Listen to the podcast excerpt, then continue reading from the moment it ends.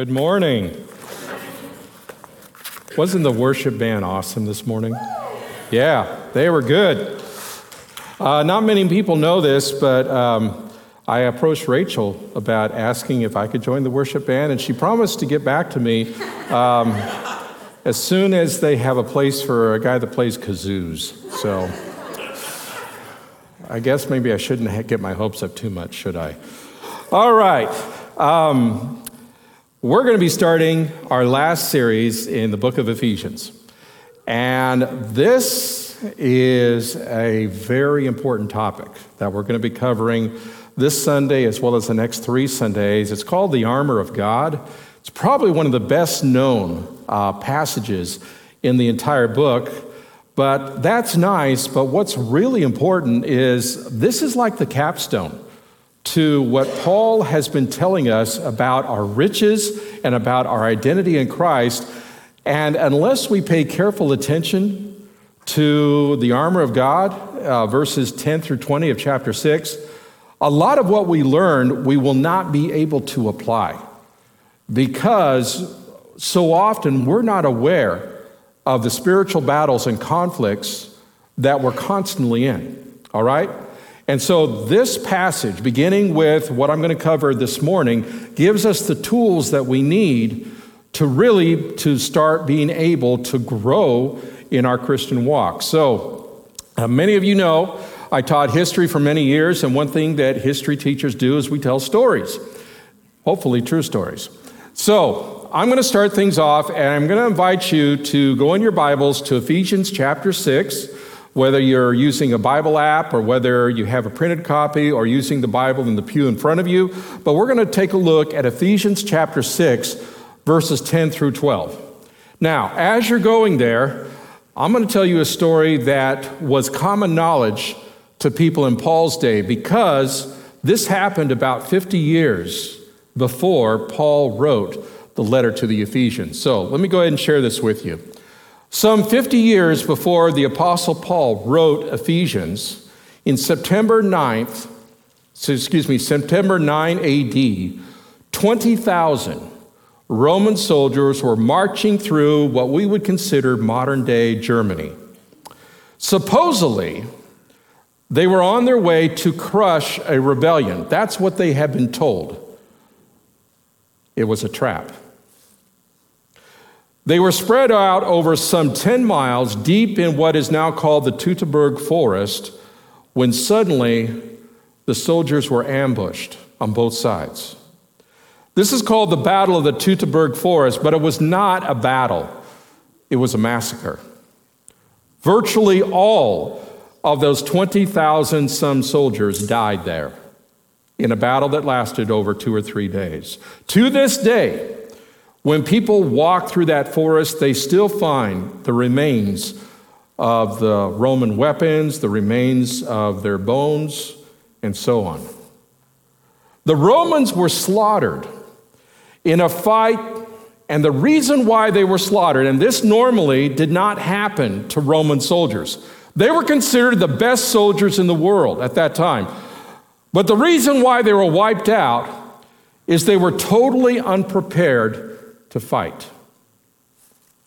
Now, every Christian, whether they know it or not, is engaged in an ongoing spiritual war, even deadlier than what happened to those Roman soldiers almost 2,000 years ago.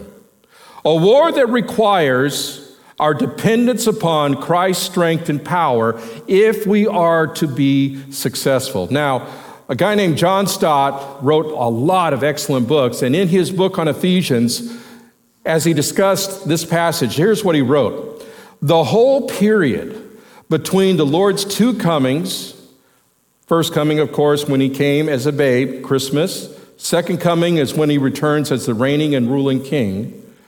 This whole period, which we're in, is characterized by conflict. The peace which God has made through Christ's cross is to be experienced in the midst of a relentless struggle against evil. Paul knew this. In his last letter, written a few years after Ephesians, 2 Timothy, that the last letter, and he wrote it to his disciple and protege Timothy. Here's what Paul told him near the end of that letter. He says, I have fought the good fight. I have finished the race. I have kept the faith. At some point, for all of us, we will finish our race. Whether it is because the Lord calls us home or he returns to take us home as a body of believers, whoever's living at that time, our race will be over. The question is did we finish well? Paul finished well. That's what he's telling us in that verse. We will not finish well unless we take very seriously what Paul begins to write here in Ephesians chapter 6, beginning in verse 10. Now, the main point of this message is this. If I could put it in one sentence, here it is. We must depend upon Christ's power and strength, or we will be overwhelmed.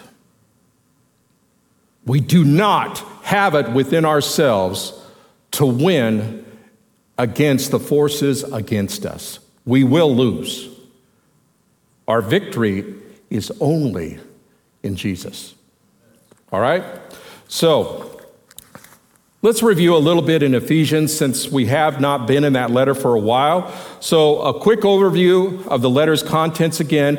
Chapters 1 to 3, which we covered some time ago, that was that deals with our spiritual riches and our spiritual identity in Christ. All right? Tremendous chapters, tremendous truths in there. And then Paul makes a transition beginning in chapter 4.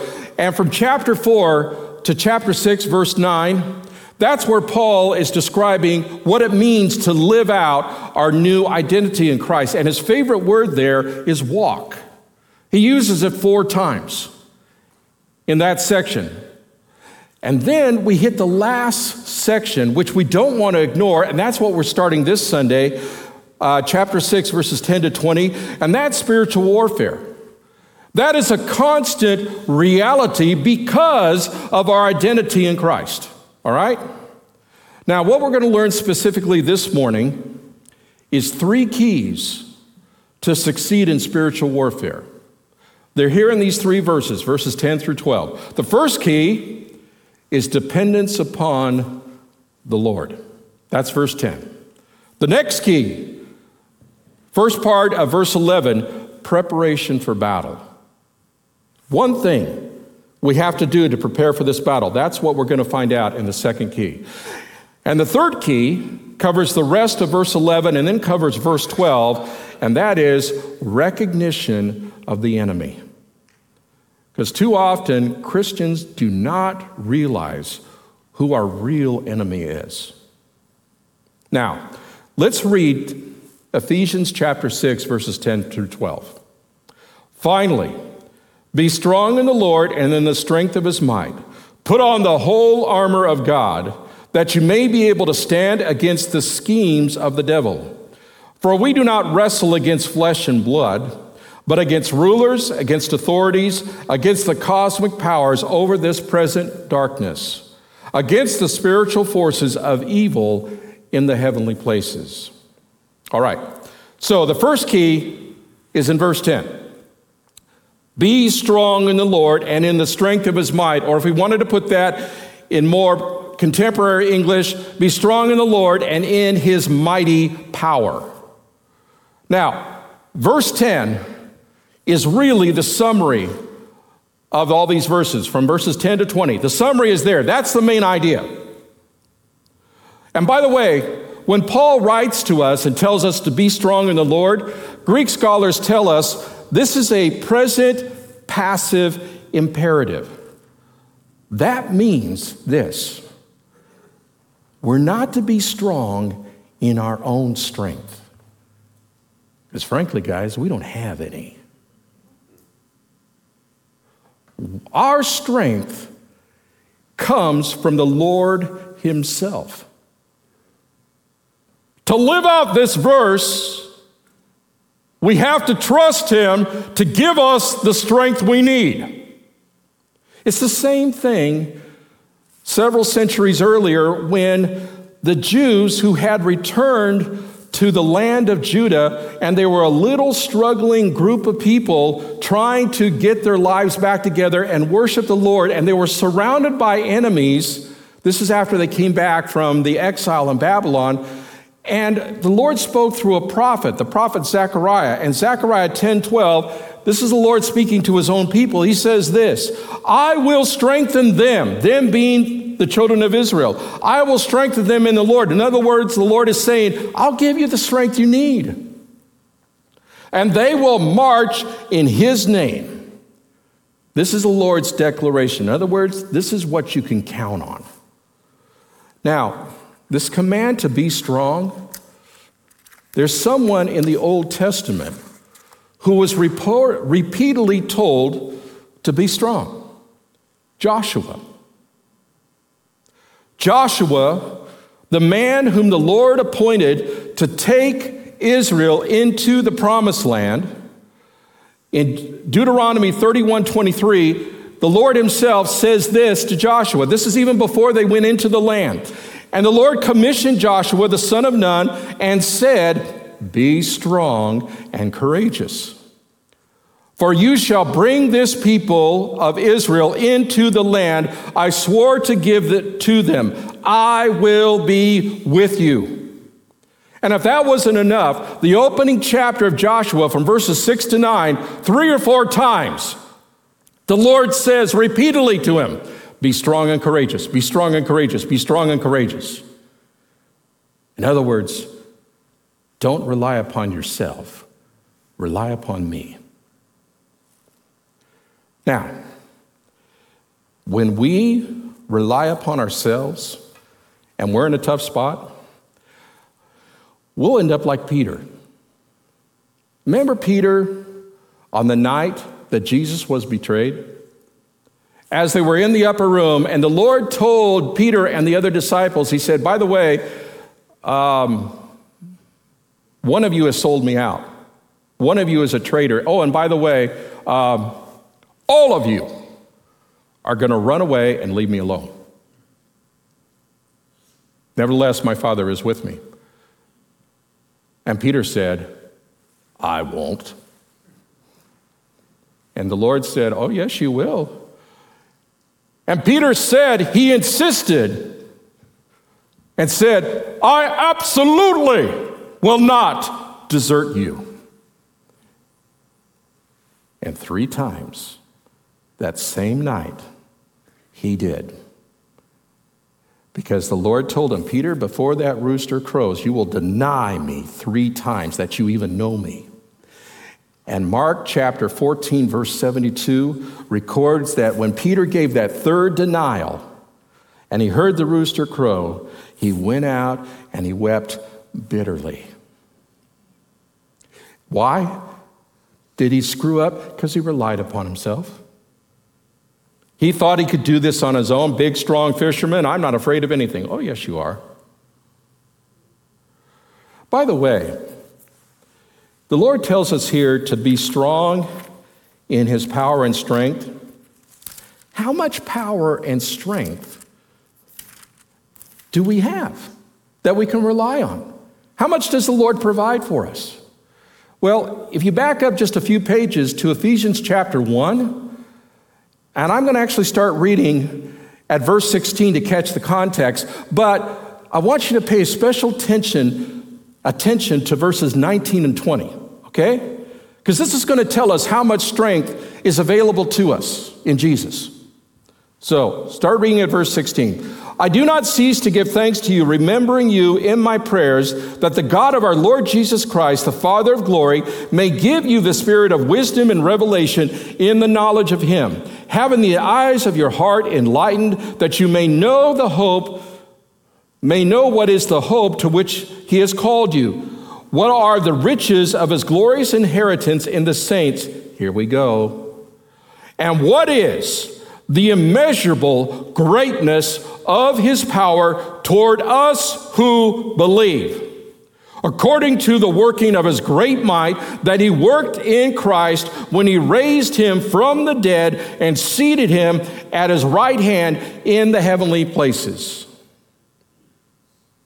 We have, because we are in Christ, access to the power that the Father used to raise his Son from the dead and then seated him back with him at his right hand.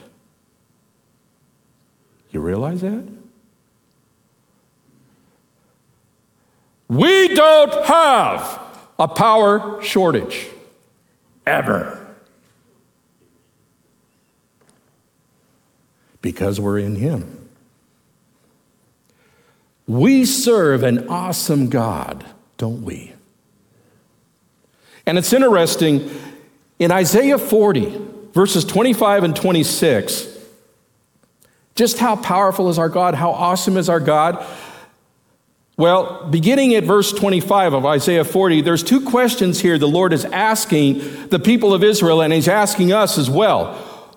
To whom will you compare me? Or who is my equal? Says the Holy One. And then Isaiah speaks, he says, Lift up your eyes and look to the heavens. Now, in Isaiah's time, you know, around 700 BC, all they had was, of course, the, our natural eyes.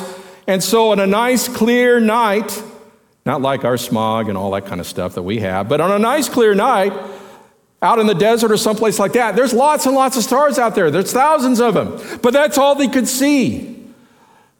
Now we have things like the Hubble telescope and the Webb telescope, and we look and it just goes and goes and goes and goes.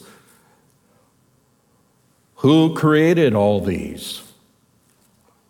Who brings out the starry hosts one by one and calls forth each of them by name? Because of his great power and mighty strength, not one of them is missing. That's the God we have. He's the one that provides us everything we need. That's why we're told to be strong and to get our spiritual strength from Him. And you know what? Sometimes, quite frankly, we really need a change of perspective.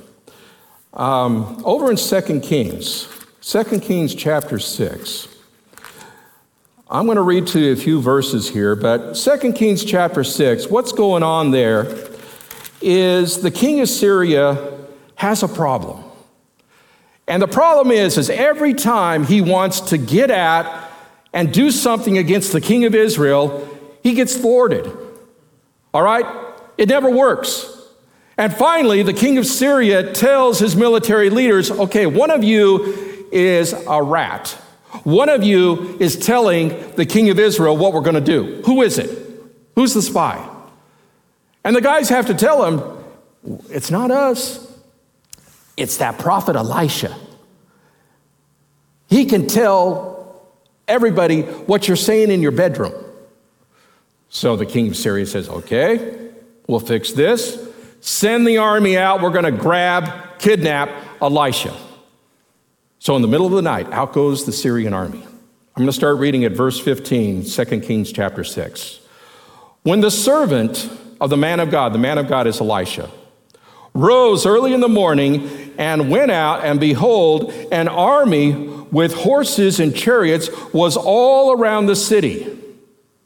And the servant said, Alas, my master, what shall we do? He said, This is Elisha speaking. Do not be afraid, for those who are with us are more than those who are with them. Servant looks at himself, looks at Elisha, looks out there beyond the wall.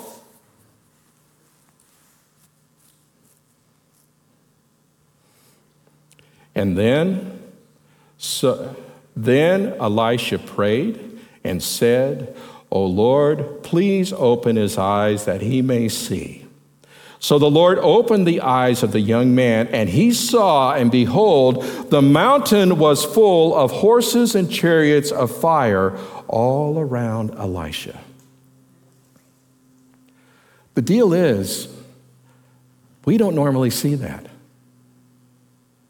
We don't normally see just how the Lord protects each and every one of us. We're told that angels are ministering spirits sent out to serve those who will inherit salvation.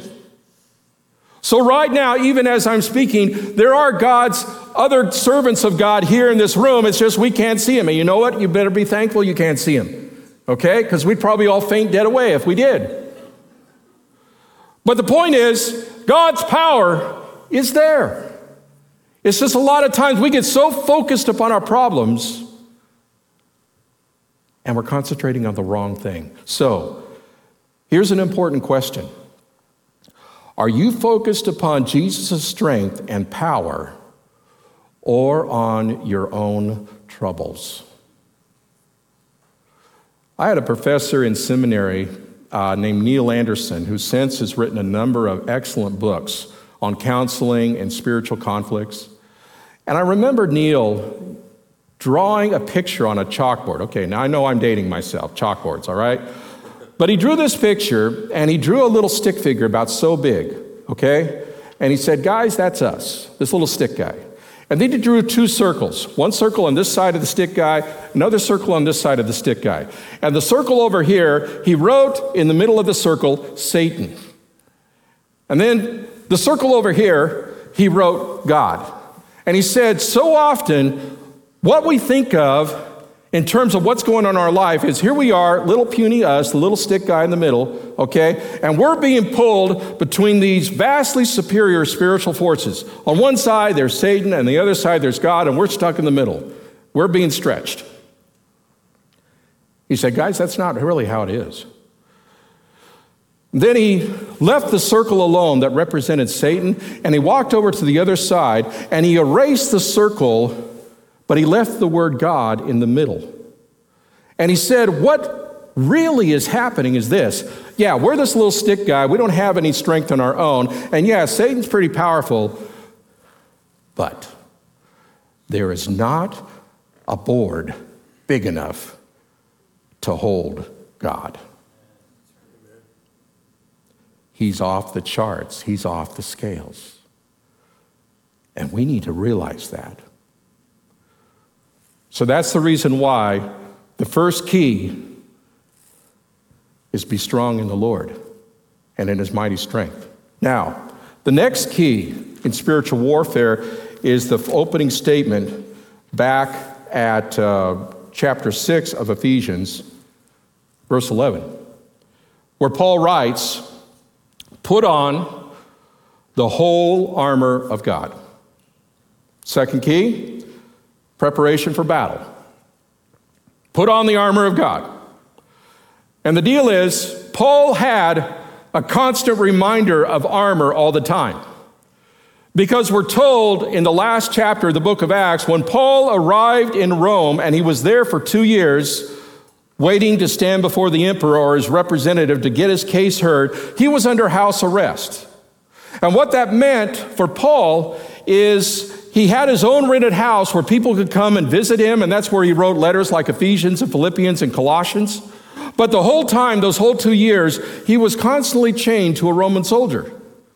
Now, this actually turned out to be a good thing because Paul says in Philippians chapter 1, he says, Oh, by the way, guys, the whole imperial guard knows I'm a prisoner for Jesus.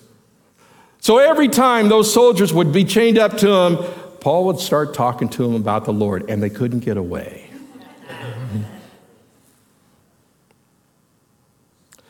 so when Paul wants to describe armor, all he has to do is look at the guy that he's chained to.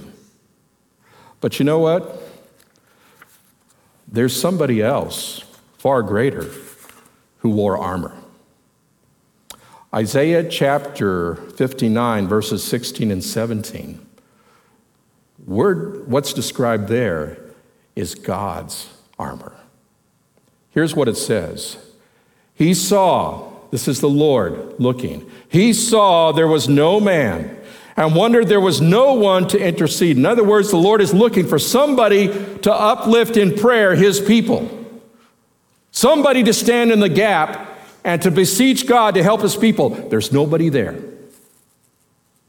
Then his own arm brought him salvation, and his righteousness upheld him. He put on righteousness as a breastplate and the helmet of salvation on his head, and put on the garments of vengeance for clothing, and wrapped himself in zeal as a cloak. Now, fast forward to the New Testament. Jesus, the divine warrior, who went to fight for us died on the cross for our sins. It looked like it was a defeat that Satan had won. Satan had lost because the grave could not hold him. And Jesus achieved victory through his death on the cross and then his resurrection. And his sacrifice provided salvation for us. His blood purchased our redemption. That's the reason why Paul wrote to the Colossians, he wrote this He, that's God, has delivered us from the domain of darkness and transferred us to the kingdom of his beloved Son. By the way, that's a one time deal, it's forever settled, it's never going to go back transferred us to the kingdom of his beloved Son, in whom we have redemption, the forgiveness of sins. When Paul says, put on the armor of God, whose armor are we wearing, guys? Have you ever thought about that? We're clothed in the righteousness of Christ. Our righteousness, we're told in Isaiah 64 6, is filthy rags. It's worthless. That's why we're clothed in the righteousness of Christ. And by the way, the phrase armor of God, it's, it's a metaphor, okay? It's a metaphor. It's a metaphor, though, that we really need to capture the meaning of if we're going to practice this. It pictures two things this armor of God. That's something that we're putting on. The first thing that it's picturing is actually something that Paul referred to back in Ephesians chapter 4, verse 24, where there's another place where Paul tells us, again, same phrase, to put on something. And Ephesians 4:24 it says there, put on the new self created after the likeness of God in the true righteousness of holiness. Put on the new self means wear our new spiritual identity. And he writes earlier there, he says, okay, have nothing to do with that old man, that old self. That's buried. Don't go back there. Instead, live out your new identity in Christ. Live out the fact that you are now a new creation in Christ. The old has passed away. Behold, the new has come. That's the first picture. The armor of God represents our new identity in Christ. It represents something else, though. It represents also the ongoing, life transforming presence of Jesus Himself within us. So, Romans 13, verses 12 and 14, it says this The night has far gone, the day is at hand. So let us cast off the works of darkness and put on the armor of light. Let us walk properly in the daytime, not in orgies and drunkenness, not in sexual immorality and sensuality, not in quarreling and jealousy, but put on the Lord Jesus Christ and make no provision for the flesh to gratify its desires. You know, uh, when I was a kid, there was a TV show, and it didn't last very long, but I liked it. It was called The Greatest American Hero. And, oh, somebody said yeah, so somebody else has seen this show. the show was a bit briefly about this guy. He's just an ordinary guy, okay, nothing special, just kind of Mr. Average. And anyway, he has this meeting with these aliens. And these aliens decide, hey, we're going to take pity on you and upon the people of this lowly little planet. We're going to give you this costume, all right? And when you wear this, you're going to be able to do all kinds of amazing things. So the average guy, he takes the costume and, okay, yeah, this is cool. It's kind of got a little, you know, firebolt or something. It's got a cape. Yeah, this is nice. And then he's walking away, and as he's walking away, he doesn't notice, but what falls to the ground and he leaves it there because he didn't see it is the book of instructions. So, yeah, he's got the costume, but he's he know how to use it? No. So, yeah, he can fly, sort of like you take a wad of paper and throw it against a wall. That flies. Okay, that's about how this guy flies. Nothing works. Okay? You see where I'm going with this? We have God's armor. We have everything we need to succeed in our walk with the Lord. The question is are we going to access what He's provided for us?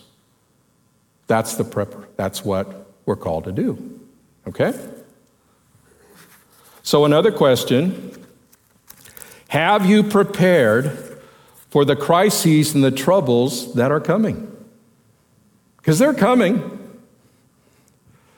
I think it was Eliphaz that said in the Old Testament, one of Job's friends, okay, man is born to trouble as the sparks fly upward. Yeah, that's true. Eliphaz at least got that right. And the reason why we go through troubles and trials is because that's part of the process that the Lord uses to strengthen and to refine us and to make us more like Jesus. There is no other way. So, are we prepared for the crises and troubles that are coming? The only way we'll be ready is if we put on the armor of God. That's it. Now, there's a third key. And the third key when it comes to spiritual warfare is recognition of the enemy.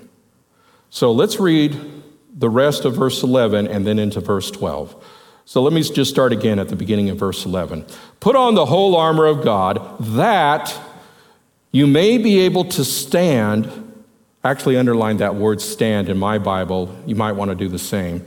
That you may be able to stand against the schemes of the devil.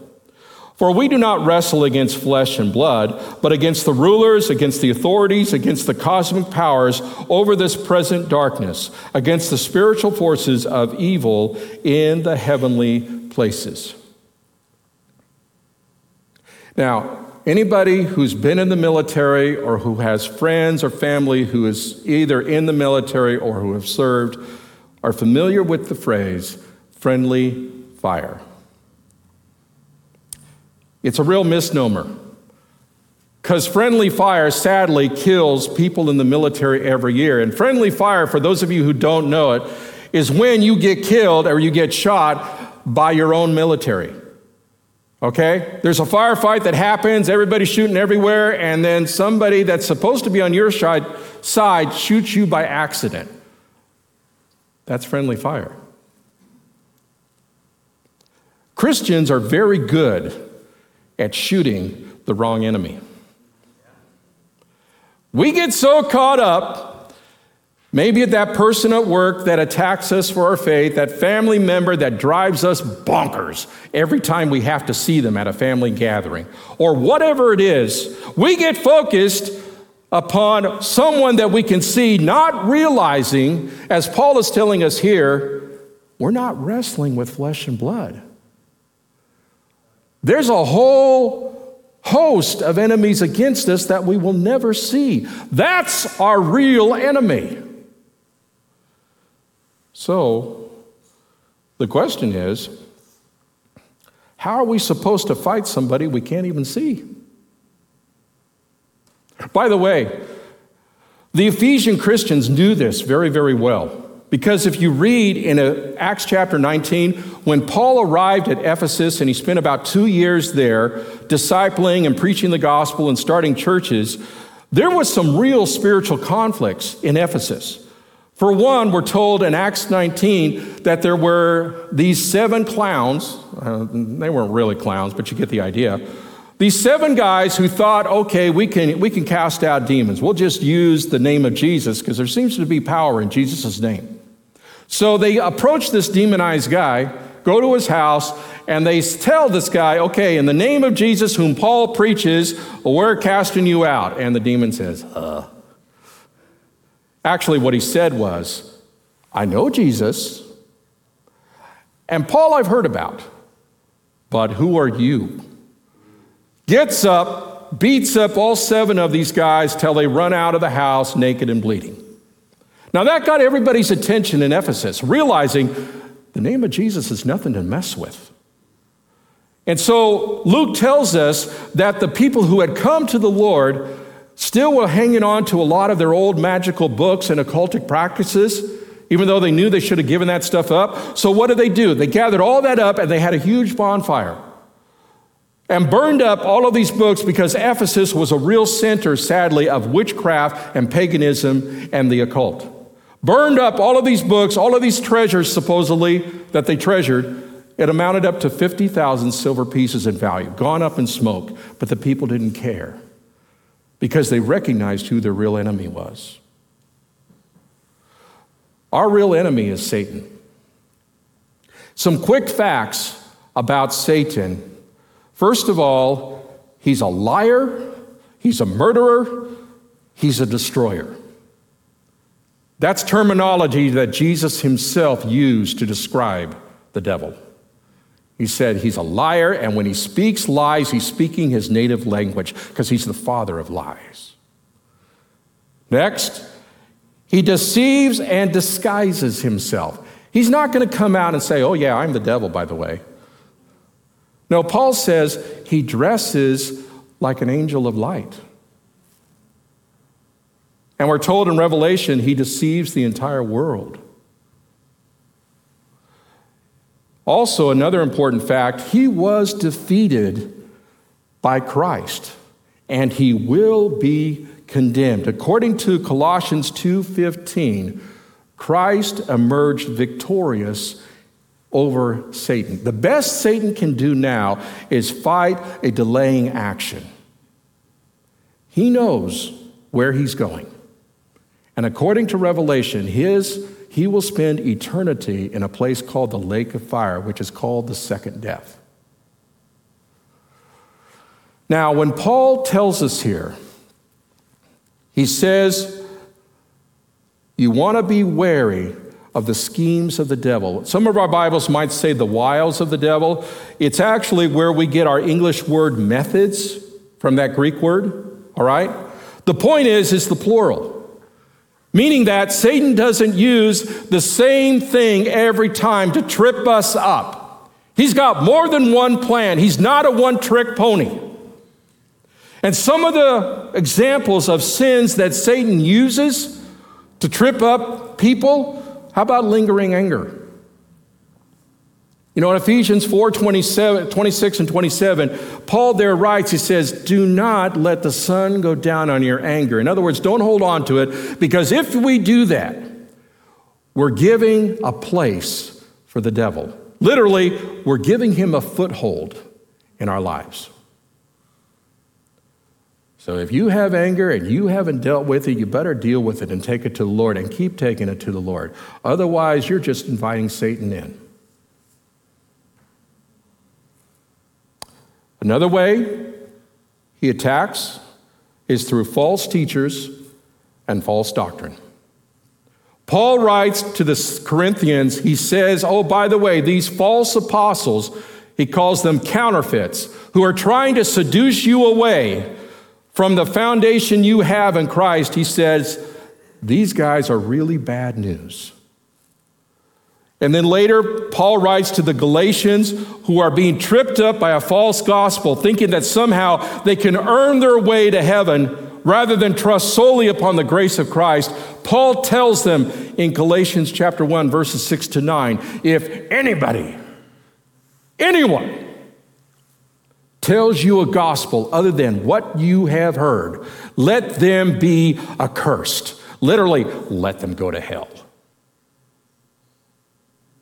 And finally, second or excuse me, 1 Timothy chapter 4 verses 1 and 2, Paul tells Timothy there and us that in the last days, and we are in the last days, there will be people that will pay attention to doctrines of demons. They don't want to hear the truth.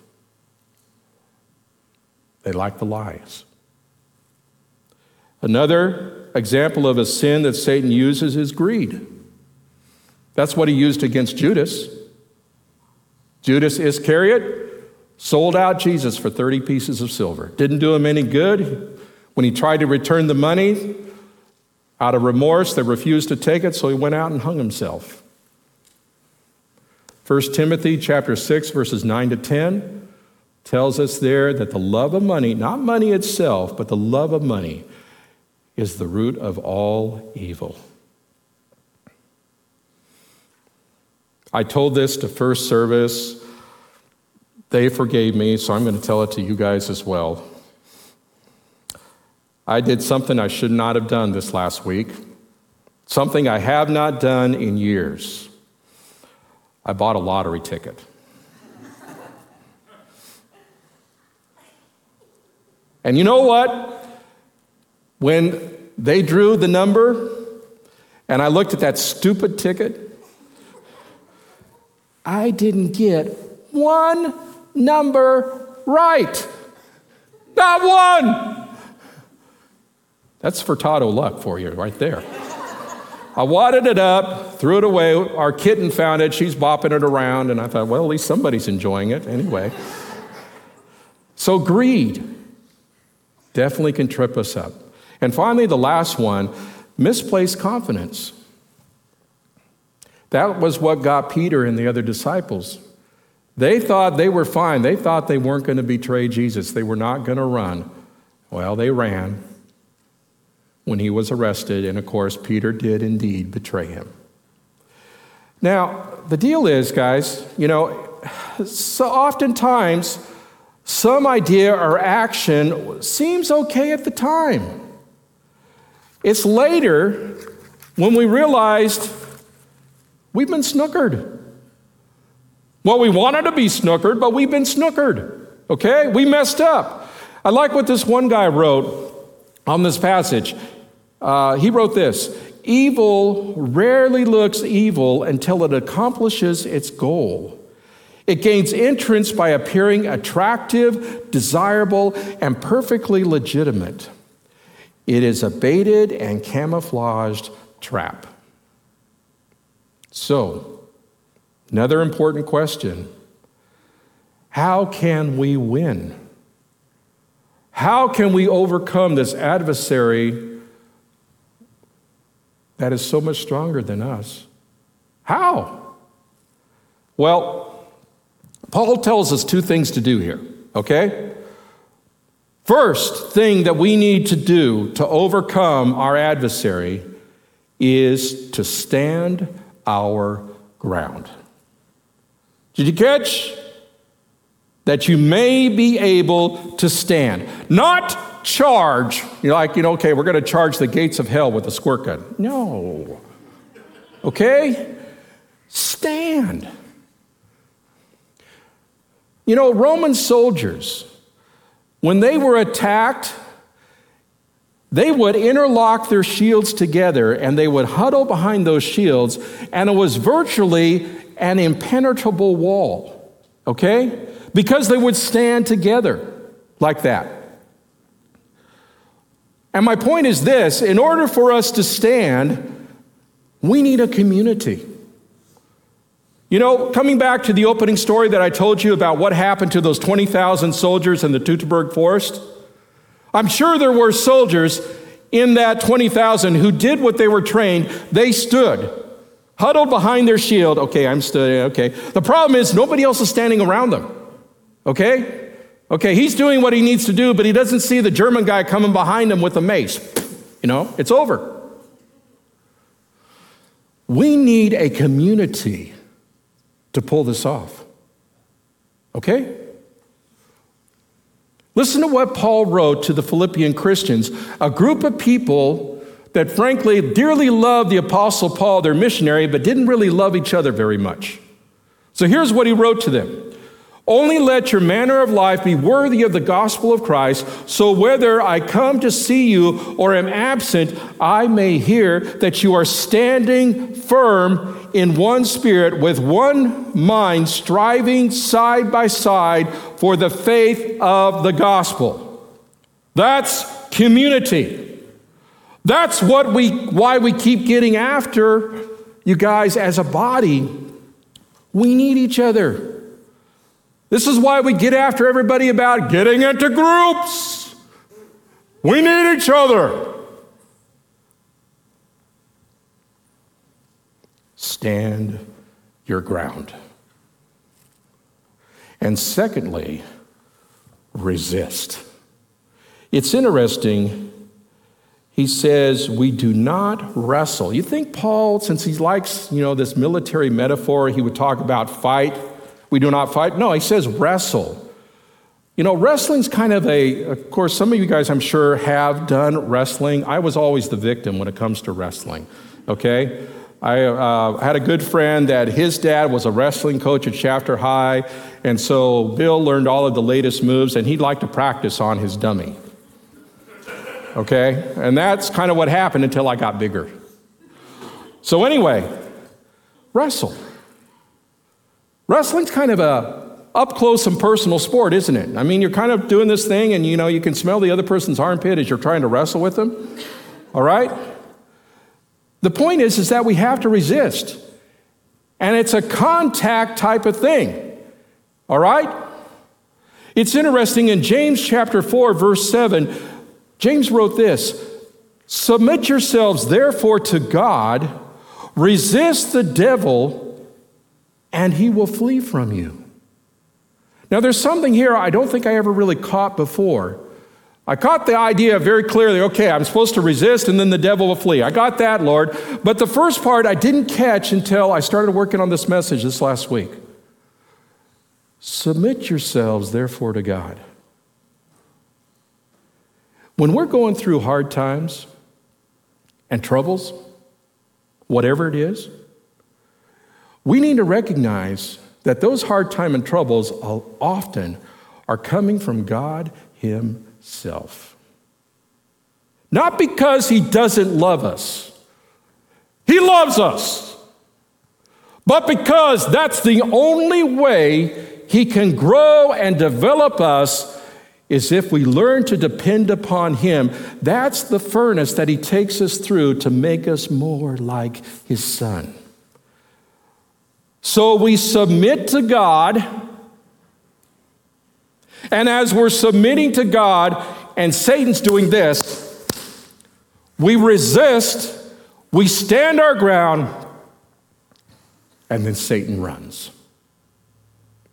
Now we have an example of this in the life of the Lord Jesus himself. We all know the story about Jesus being out in the wilderness being tempted by Satan. Three different temptations, all of which would have sabotaged the mission that the Father had sent him to do to basically purchase our redemption.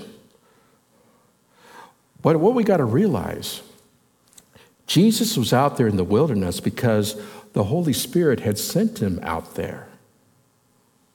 He submitted to the Holy Spirit, he went out into the wilderness where he was fasting, and then where Satan came along and tempted him. And we all know Jesus resisted. And by the way, he resisted using this. Now, he didn't actually pack a Bible out there. You know what I mean. He had it in his heart. He used passages from Deuteronomy when Israel was out in the wilderness, and Israel, of course, screwed up, but Jesus didn't screw up. By the way, if you haven't memorized, for example, 1 Corinthians 10 13. You need to. No temptation has seized you such as common to man, but with the temptation, God will provide a way of escape that you may be able to bear it or be able to escape it. He submitted to his father's plan. He was tested, he resisted, and the devil ran. Remember, Jesus is the author and captain, the originator of our salvation. He's our example.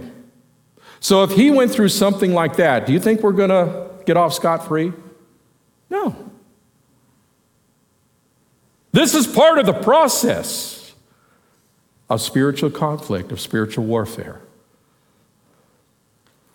So, as we wrap up our time together in the Word, I have two final questions, and then Nate is going to come out and play for us a final song, and we're going to have a time for folks to come forward for prayer, anybody who wants it.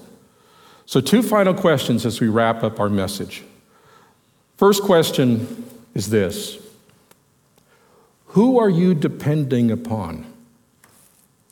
Jesus or your own strength? If we're depending upon our own strength, we know the result of that. It's going to be failure. If we're depending upon Jesus, truly depending upon Him, we have all the power we need to stand up for Him. Second question related to the first Who are you trusting in? We discover this as we're going through a trial or a problem. Who are you trusting in, Jesus or yourself? Again, two very different results if we're trusting in ourselves as opposed to trusting Jesus. So, as I mentioned earlier, we're going to have a time of prayer, so we'll have our church leaders down here at the front. If anybody wants to come forward for prayer, whether regarding things in the message or something else, you come forward. Let's do some spiritual warfare. Come along, we want to come alongside and help people. So you come forward as the Lord leads.